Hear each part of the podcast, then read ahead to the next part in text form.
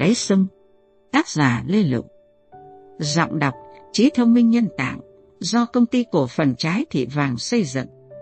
Ngay sau đây, mời quý khán thính giả cùng đón nghe chương 6 của tập tiểu thuyết này. Bước sang năm 1967. Vào một ngày đầu tháng 3 nắng bừng lên loa loá ở những dãy ao rộn ràng, tiếng đập chiếu và trên các bờ rào trăng kín chăn màn quần áo còn giò nước tong tỏng. Một con cóc nhảy từ bụi che ra, làm đám trẻ con, những đứa em hắn kêu ré lên thét thanh, lao người đi như tránh một quả bom sắt nổ. Chúng đã trải qua những đêm thở không xa hơi, chấm ngực đánh thùm thùm. Cả hai đứa ngồi ôm nhau run bần bật khi nghe tiếng mèo đi hoang, tiếng chó sủa sổ lên ở một góc nào đó. Đến bây giờ xéo về con run, trông thấy con thằn lằn từ trong tay gai vươn cổ ra dương mắt nhìn mình, không có đứa nào tái xanh tái sáng. Đêm đêm nghe tiếng ánh ương uông uông, tiếng chảo chẳng chẳng chuộc chẳng chuộc và cóc cạo miệng ken két báo hiệu cơn mưa, chúng lại tự nhiên biến mình thành học trò nhại lại tiếng cóc nhái. Khi lũ em dạn dĩ với cảnh nhà quê nơi sơ tán, thì hắn cũng có một tình yêu. Một tình yêu đến và đi như một chuyện hoang đường. Đấy là nơi bắt đầu tội lỗi của hắn. Hắn là kẻ phá hoại đời người con gái. Đấy là một tình yêu đầu tiên trong sáng vô cùng. Vâng, hắn không bao giờ quên được mối tình ấy, một mối tình như một phát súng khai hóa cuộc đời tội lỗi của hắn và theo hắn suốt 25 năm qua trong một thói quen trộm cắp tù đầy, để cuối cùng trở thành một ông chủ của nghề mộc. Hôm ấy, một ngày nắng đầu xuân sáng rực lên những khuôn mặt tê tái ẩm ướt sau hàng tháng mưa dầm. Vào khoảng 12 giờ rưỡi trưa hoặc hơn gì đấy, nghĩa là lúc nửa cái bánh mì đen rắn như cục gạch, suất ăn sáng nhưng bao giờ hắn cũng nhét trong cặp sách, để đến 11 giờ rưỡi trưa. Hết tiết thứ năm hắn mới ngồi lại lớp, ngoảnh vào tường thương bằng đất nạc nguyên liệu lấy sức quốc bộ trở về. Khi cái năng lượng ấy đã hết hoàn toàn tác dụng, hai chân hắn thấy liêu siêu, mắt đã thấy những tia xanh đỏ nhảy nhót thì một cô gái đứng quay mặt về phía hắn, gần như án ngữ giữa đường ngay bụi che đầu làng. Hai tay cô thong thả như tay diễn viên múa cầm lấy đuôi màn, vừa như gỡ khỏi cành rào vừa như căng nó ra, để chiếm lấy lối đi. Cái nón phòng không vừa bôi nước lá vừa quét mực xanh loang lộ lật về phía sau như cốt để làm nền cho khuôn mặt đẹp khiến hắn phải sững lại một giây. Cả hai mắt và miệng cô như cười cười nhìn thẳng vào hắn. Hắn né sang mấy đường vượt qua cái trở ngại, mà thật lòng hắn lại, chỉ muốn mắc mỡ ở đây. Hắn đi được dăm sáu bước, đột ngột nghe tiếng cô. Anh núi ơi, làm ơn giúp em một tay được không? Dì Tư, Cái màn của em bị mắc vào cành gai. Nếu anh không vội thật lòng, lúc bấy giờ hắn không thể nghĩ tới lần nào mình lại nằm mê được như thế. Về sau này, bọn bụi đời của hắn bảo, mới đến miệng mèo tội gì không vồ lấy. Vội thì vội nhưng gỡ hộ chụp cái màn cho em anh cũng gỡ. Thế thì em cảm ơn anh lắm. Làm sao lại biết tên anh? Anh về đây hàng năm rời rồi, ai còn lạ. Học giỏi, làm nghề nông cũng giỏi, cả tổng đều biết. Chỉ có anh là không thèm biết gì đến dân nhà quê cục mịch chúng em. Anh cũng xin làm nhà quê cục mịch, có được không? Hướng. Đời nào? Trai thành phố ai về quê? Thế anh đang ở quê đấy thôi. Chẳng qua là vì chiến tranh phải sơ tán. Thì mẹ anh cũng quê ở đây. Em không biết à? Nhưng cụ ra thành phố lâu rồi. Em có thích ra thành phố không? Hải Phòng có chỗ làm siếc không đã? Có. Người ta vẫn biểu diễn ở nhà hát nhân dân chỗ đường lạch chay đấy. Khi nào yên hẳn, em ra đấy. Anh mời đi xem siếc. Em là người biểu diễn cơ. Em là diễn viên siếc à? Vâng. Em thường biểu diễn tiết mục gì? Anh đã xem khỉ leo dây bao giờ chưa? Có. Đấy, em lấy. Thế anh không nhận ra em à? Ôi giời ơi, anh ngu quá. Sao anh lại ngu thế nhỉ? Anh lại không biết em sợ anh. Em đùa cho vui. Anh đừng giận nhé. Tên em là gì? Tên em xấu lắm. Xấu đẹp cũng là tên. Phải cho nhau biết còn gọi chứ. Thôi, anh gọi làm gì? Tùy em không cho anh biết tên cũng được thôi. Nhưng anh không được cười em cơ. Ừ, tên em là Gai. Thật không? Thật. Em thể đi. Ai lại thề sớm thế? Sớm muộn mà anh biết tên em không là gai thì em làm sao? Thì em không là gai nữa. Sau câu nói đó, mọi chuyện gần như kết thúc hắn không thể nghĩ được ra chuyện gì để nói trước. Chả lẽ lại nói dối? Không nói thì thôi hoặc nổi nóng, em không nói tên thật anh cũng không cần thiết nữa. Sự im lặng càng làm cho cô hiểu rõ tâm trạng hắn hơn. Còn hắn, rất may là có những chỗ màn quấn vào cành gai, mà từ lúc cầm lấy nó đến giờ hầu như cả hai không ai gỡ nó ra. Lúc này hắn mới chăm chỉ gỡ hết. Xong rồi, hắn mới lại nghĩ ra được một câu khác. Nhà em ở đâu? Xa lắm. Thế bố mẹ em tên là gì? Bố em tên là Tre, mẹ em tên là Chuối. Chắc em cho anh là trẻ em ngu si đần độn mới cố tình giễu cợt anh. Phần thì dỗi, phần cảm thấy cô ta có vẻ coi thường mình đùa giỡn mình như một đứa trẻ, khắp người hắn nóng gian lên. Cô bé cũng đã nhìn rõ khuôn mặt hắn đỏ rờ. Cái miệng và cả hai mắt cô lại cười cười. Anh giận em đấy à? Anh có quyền gì mà giận em? Em bảo nhé, anh đã đi xem phim ở quê bao giờ chưa?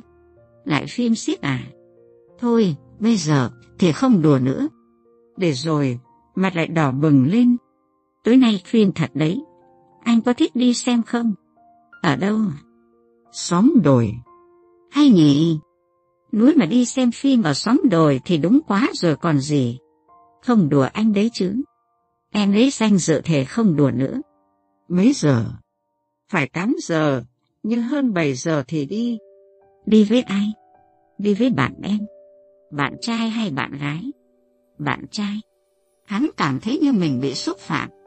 Nhưng hắn lại tự hỏi, với bạn trai sao lại còn rủ mình? Chắc là bọn con gái hay tích thế để nắn gân mình.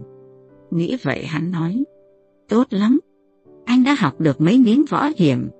Cẩn thận, dễ bị đo ván đấy. Đấy là điều anh rất mong. Hắn cảm nhận được sự hóm hình của cô nên cô rất thích. Cô chủ động dặn hắn. Nhớ nhá, em đợi ở đây. Về đến nhà, hắn quên không hỏi xem 7 giờ hơn nghĩa là hơn bao nhiêu phút. Để ăn chắc, tối hôm ấy, hắn đi ngay từ lúc 7 giờ kém 20 phút. Đến đến 7 giờ là vừa. Thực ra thì hắn đã đi ngay từ lúc ăn cơm chưa xong. Giờ bài ra học, đầu óc hắn cứ nóng bừng bừng phải gắng lắm mới vượt qua được đám tay gai để giải xong mấy bài lượng giác, rồi lại thần mặt ra nghĩ đến những câu gì sẽ hỏi, những câu gì sẽ phải trả lời trong đêm nay. Nhỡ khi đã đứng sát vào nhau, cầm lấy tay nhau rồi, thì sẽ phải nói gì, phải làm gì. Nhưng nhỡ cô ta đi với một thằng bạn trai thật thì sao?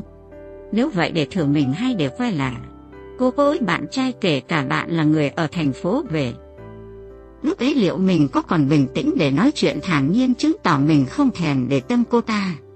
Được rồi, lúc ấy hắn sẽ chứng tỏ rằng hắn là con trai thành phố đi xem phim với con gái là chuyện hết sức bình thường. Chả có việc quái gì mà phải tỏ ra giận hờn. Hắn cứ ngồi chân chân vào tường, cho đến khi đứa em gái cầm bơ đứng ngoài cửa hỏi chõ vào. Chiều nay vẫn nấu mì riêng hay hất với cơm? Riêng. Hết mỡ rồi mà cũng chưa mua được rau. Ừ, hai em cứ hấp chung với cơm nhé. Ừ, thôi để em xin mở lá su hào, nấu canh với mì cũng được. Cũng được. Lúc này em hắn mới đoán chắc anh mình đang gặp bài toán nào hắc búa lắm, không giải ra được. Nó không dám phá rối anh lặng lẽ sách giá đi lấy gạo nấu cơm. Còn hắn, hắn thiêu đốt thời gian chờ đợi bằng cách múc nước vào bể lọc và giặt hết đống quần áo của các em. Xong xuôi mọi thứ, vẫn còn sớm quá, lại quét cái sân, quét ra tận đầu ngõ và cho lợn ăn hộ mợ mà mặt trời vẫn chưa lặn hết. Ăn cơm xong, hắn bảo các em là tối nay hắn đi học tổ ở xã khác, sẽ về khuya lắm. Mỗi đứa xong việc và học hết bài, cứ đi ngủ. Hắn ra ngõ đi được một đoạn, mới thấy đài báo hiệu 6 giờ. Lần đầu tiên trong đời hắn thấm thiết thế nào là độ dài của thời gian chờ đợi nhưng mà chỉ hơn 7 giờ một chút. Và hai người bạn gái đang đi đến. Cô chủ động hồn nhiên như người đã yêu nhau từ lâu lắm. Em giới thiệu với anh đây là Hồng và Thúy bạn em. Còn giới thiệu với hai bạn đây là anh núi bạn mình. Sao mà khôn thế? Chỉ bạn của mình thôi, còn hai người ta không được gì à? Thôi, anh nuối vui lòng, để chúng em xẻ ra làm ba nhé. Ấy có đồng ý không? Xẻ ra thì anh ấy chết mất. Lúc nào các bạn cần, tôi cho mượn đấy. Cho mượn rồi người ta không giả, ấy làm gì nào? Tôi sẽ đánh dây thép vào chiến trường bảo người của đằng ấy khi nào đánh giặc xong, thì về nhà với tôi. Anh núi thông cảm. Bọn con gái nhà quê chúng em bây giờ táo tợn lắm. Đùa cho vui. Chúng em nghiêm như cột điện cả đấy anh yên tâm. Hồng với Thúy đều có người yêu đi chiến đấu cả đấy anh ạ. Các cô gái từng nếm mùi yêu đương hoặc ít ra, cũng háo hức khắc phải nghĩ đến nó. Cho nên các cô càng bạo dạn bao nhiêu, thì hắn càng thấy mình non nớt ngu dại bấy nhiêu. Hắn chỉ đáng mặt làm em trong chuyện này. Hắn gật đầu à, ừ tán thưởng. Màu đen của đêm che lấp được những nét gượng gạo của hắn. Làn da mặt hắn chắc chắn đỏ rực lên nhưng các cô gái không hề biết đến. Cho nên, các cô lại càng kính nể và khâm phục. Sổ đồn đại tân bốc hắn là một học sinh giỏi nhất lớp 9, tài ba không ai địch nổi cộng với cái mắt trai thành phố, khiến sự im lặng của hắn lúc này như biểu hiện của sự chín chắn sâu xa. Đặc biệt, từ buổi chiều nay, hắn đã nghĩ và học thuộc được một câu mà đến lúc này nói ra cũng rất hợp. Tôi không ngờ quê ngoại của tôi lại có những cô gái đẹp một cách bình dị, thông minh một cách tự nhiên như trời chỉ phú cho riêng họ. Đi vào đại học nhất định tôi sẽ xin về đây để làm một luận án về tính cách của người phụ nữ Việt Nam anh hùng đảm đang của vùng quê này. Nghe xong bài diễn văn học thuộc của hắn theo cách nói bây giờ thì các cô nể đấy. Cả hai cô cùng nắm lấy bàn tay bạn mình thầm ghen, thầm chúc mừng sự may mắn đến không ngờ bạn mình lại có một người yêu mãn nguyện như thế. Cô bé ban trưa của hắn sung sướng cảm nhận hết ý nghĩa tốt đẹp của các bạn. Cô hồi hộp mong đợi tới giây phút anh ấy thực sự trở thành người yêu của mình. Đi đến đoạn rẽ một trong hai cô sáng kiến đề nghị. Bây giờ hai bạn đi xem, bọn này mới nhớ một việc rất quan trọng, không thể hoãn được nên phải. Tất nhiên một đằng cố này kéo đi cùng, một đằng cố khăng khăng trở về, nhưng cả hai bên đều biết cái lý do dối trá là rất hợp lý. Một sự dối trá đáng yêu hết sức, cần thiết vào lúc này. Hắn thầm cảm ơn cô bé nói dối. Lúc hai người đi rồi, hắn lại không biết phải làm gì, phải nói gì. Hắn thấy run, nhưng nhất thiết thằng đàn ông phải chủ động. À đi, được thì được không thì thôi. Đã quyết chí liều rồi, vẫn không biết mở đầu thế nào. Chẳng lẽ cứ nói tuẹt ra, anh yêu em lắm. Em có yêu anh không? Cô đang ngần ngừ như là nuối tiếc các bạn, như là ngại phải đi xem chỉ có hai người. Hắn chủ động. Đến sóng đồi có còn xa không em? Gần. Đấy, tiếng ma đang nói đấy. Từ đây đến đấy có cái cầu hoặc con mương nào không? Không. Ồ tiếc quá nhỉ. Để làm gì hả anh? Để anh dắt em qua cầu hoặc cõng qua mương như. Cô đấm vào lưng hắn thuồng thuộc, Thế mà em tưởng có chuyện gì?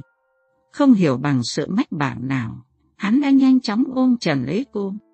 Cô hơi cúi đầu trốn tránh và hai tay đẩy mặt hắn lên nhưng rồi hai làn môi vẫn cứ tìm gặp được nhau. Đến lúc ấy thì hai tay cô chỉ còn đập hờ hững trên lưng hắn như vừa phản đối, vừa như làm nhiệt cho những chiếc hôn nóng bỏng. Càng về sau càng nồng nhiệt, đến nỗi sự lấn chiếm của hắn tràn xuống bộ ngực đầy lên rừng rực của cô từ lúc nào cô không biết hoặc có biết, có chống đỡ, nhưng là sự chống đỡ không quyết liệt, không triệt để, để đến khi sự áp sát hai cơ thể làm cô đến ngạt thở. Cô chỉ còn biết gọi đến tiếng, anh, anh ơi, đứt quãng, và chính cô chủ động hỏi anh, có yêu em thật không hở anh? Em vẫn sợ anh đánh lừa em. Không. Nhưng em sợ mai kia anh về thành phố. Em về thành phố với anh. Về đấy em biết làm gì? Anh sẽ xin cho em học nghề ở nhà máy nào đấy. Bố anh quen rất nhiều giám đốc. Em đang dạy mẫu giáo. Em rất thích việc làm ấy. Thế thì càng dễ. Dạy mẫu giáo ở thành phố có rất nhiều thuận lợi, không khó khăn như ở nông thôn. Em thích các cháu ở nhà quê lắm. Nếu em cứ dạy ở đây anh có đồng ý không? Trước mắt em cứ ở đây. Anh cũng còn gần hai năm nữa mới đi học đại học cơ mà. Khi nào học xong đại học chúng mình sẽ bàn sau.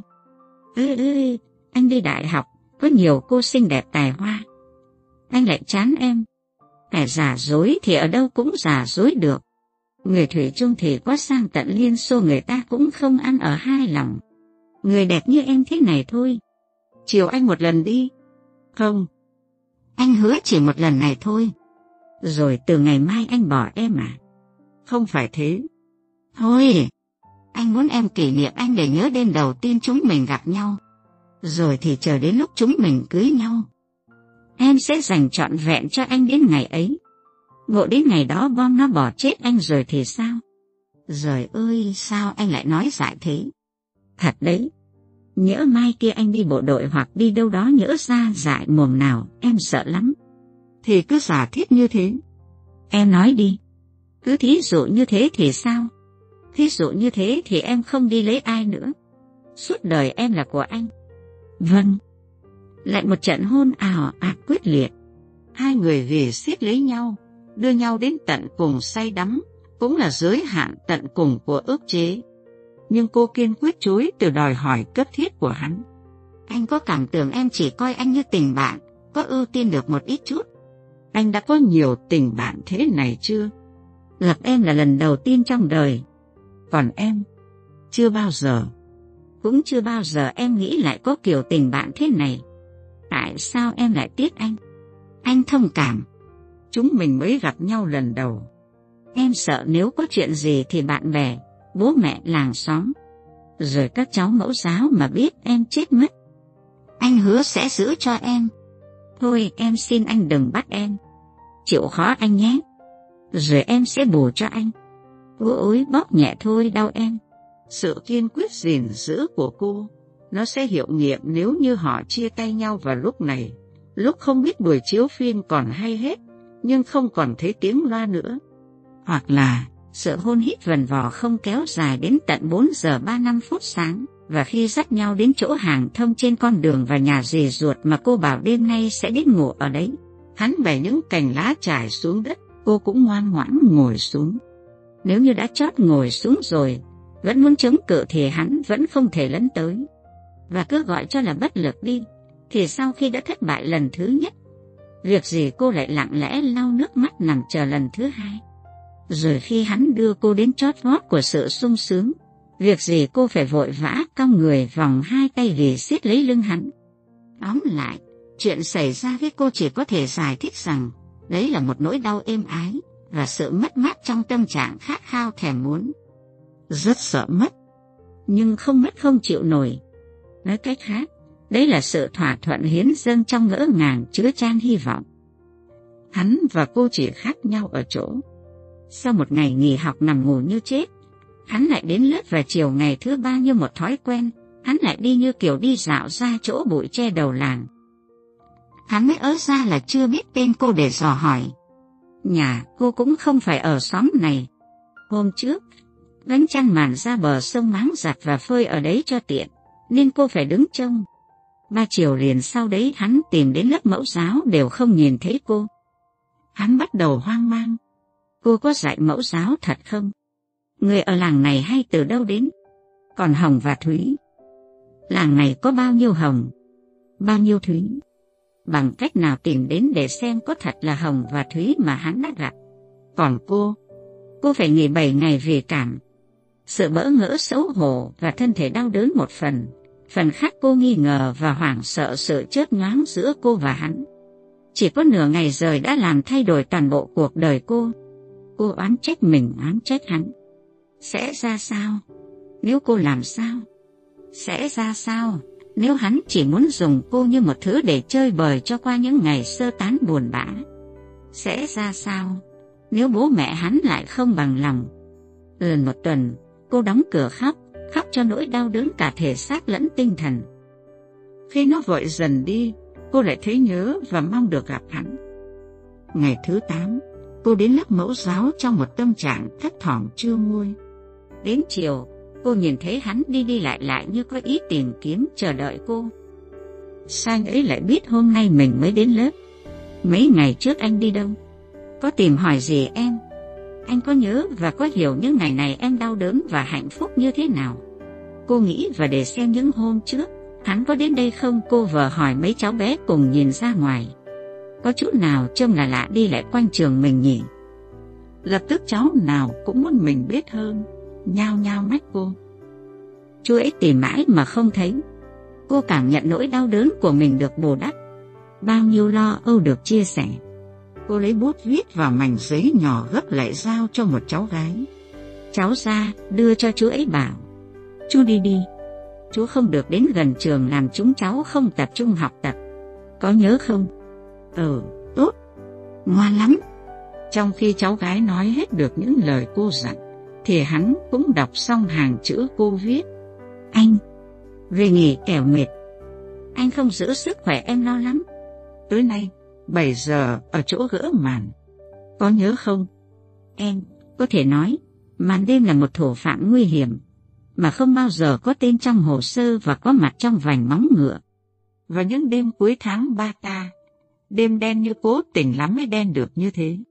Đã hơn 10 ngày nay không thấy những luồng đạn phòng không vòn vọt rạch lên trời hàng trăm nghìn tia sáng ở mạn Hải Phòng Kiến An. Mạn Lai Vua Phú Lương cũng yên ắng. Sự vắng vẻ lạnh lẽo cùng với đêm tối đã che giấu và thúc đẩy hai cơ thể mới lớn ngấu nghiến vô hạn độ. Họ bắt đầu từ 7 giờ tối, kéo dài trong 7-8 giờ liền mỗi đêm, bằng cả thời gian của người đi làm trong cơ quan nhà máy một ngày. Nếu để ý một chút, có lẽ kẻ ngu ngốc nhất cũng nhận thấy sự thiếu ngủ phờ phạc, và làn da mặt đã khô đi ở cả hắn và cô. Nhưng họ lại cười nói nhiều hơn, người học hành, người làm việc đều giỏi giang hơn. Kể từ đêm gặp nhau thứ hai, cho đến đêm thứ 17 hay 19 gì đấy cô lo sợ. Cầm tay hắn luồn vào bụng mình bảo, em bị rồi. Cũng tâm trạng như cô, hắn hỏi, sao đã biết được hả em? Quá 20 ngày rồi. Em chưa thế bao giờ.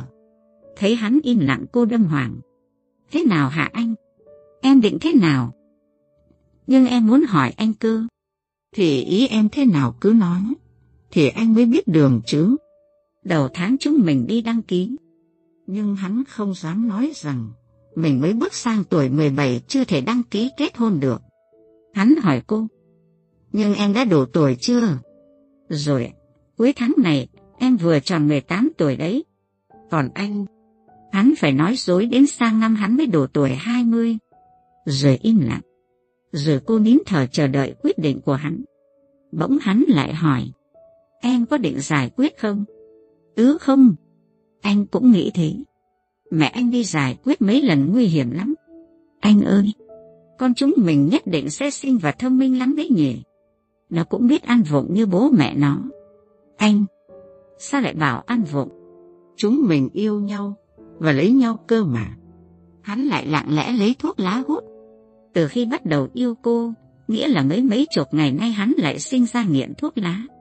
Một lát sau, như tìm được một phương kế, ném mẩu thuốc lá đã cháy đến tay hắn hỏi. Liệu em có thuyết phục được bố mẹ không? Chuyện gì anh?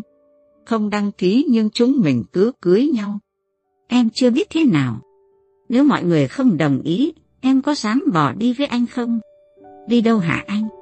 Đi bất kể đâu. Em có dám không? Sao anh phải hỏi thế? Chúng mình đã là hoàn toàn của nhau. Anh đi đâu, là em ở đấy rồi còn gì. Chỉ cốt anh tính toán như thế nào để con chúng mình đỡ khổ. Nói những câu này, cô hoàn toàn không hiểu gì hắn. Với một học sinh mới 17 tuổi đầu như hắn mà rời gia đình phố phường, trường học thì chỉ là một thằng liều chưa biết tính toán lo toan nỗi gì. Nhưng hắn cũng tỏ ra là một người lớn có vẻ suy nghĩ, tính trước tính sau. Trước mắt em cứ vận động các cụ xem thế nào đã. Cần thì nói thẳng với các cụ, con phẫn ra rồi đấy, tùy các cụ xử lý. Cô đấm thuồng thuộc vào người hắn, nhưng lại kéo hắn ức vào bầu vú của mình đang dần giật căng. Em nghĩ rồi cũng thuyết phục được bố mẹ em thôi. Chỉ sợ các cụ bên anh, rồi ảnh hưởng đến học tập tiến bộ của anh nữa. Cái đó anh lo. Thôi hãy thế. Lần nữa nhé. Cô ghì xiết lấy hắn, hôn túi hội khắp người rồi gọi. Anh ơi, của anh đấy. Anh thích bao nhiêu mà trả được. Sau này, anh cán bộ quản giáo của nhà tù đã hỏi hắn sau rất nhiều lần lập hồ sơ. Có phải cháu bé vẫn bế đi ăn cắp là con của cô này không? Dạ không. Thưa cán bộ không còn gì. Con với cô ấy không còn gì nữa à?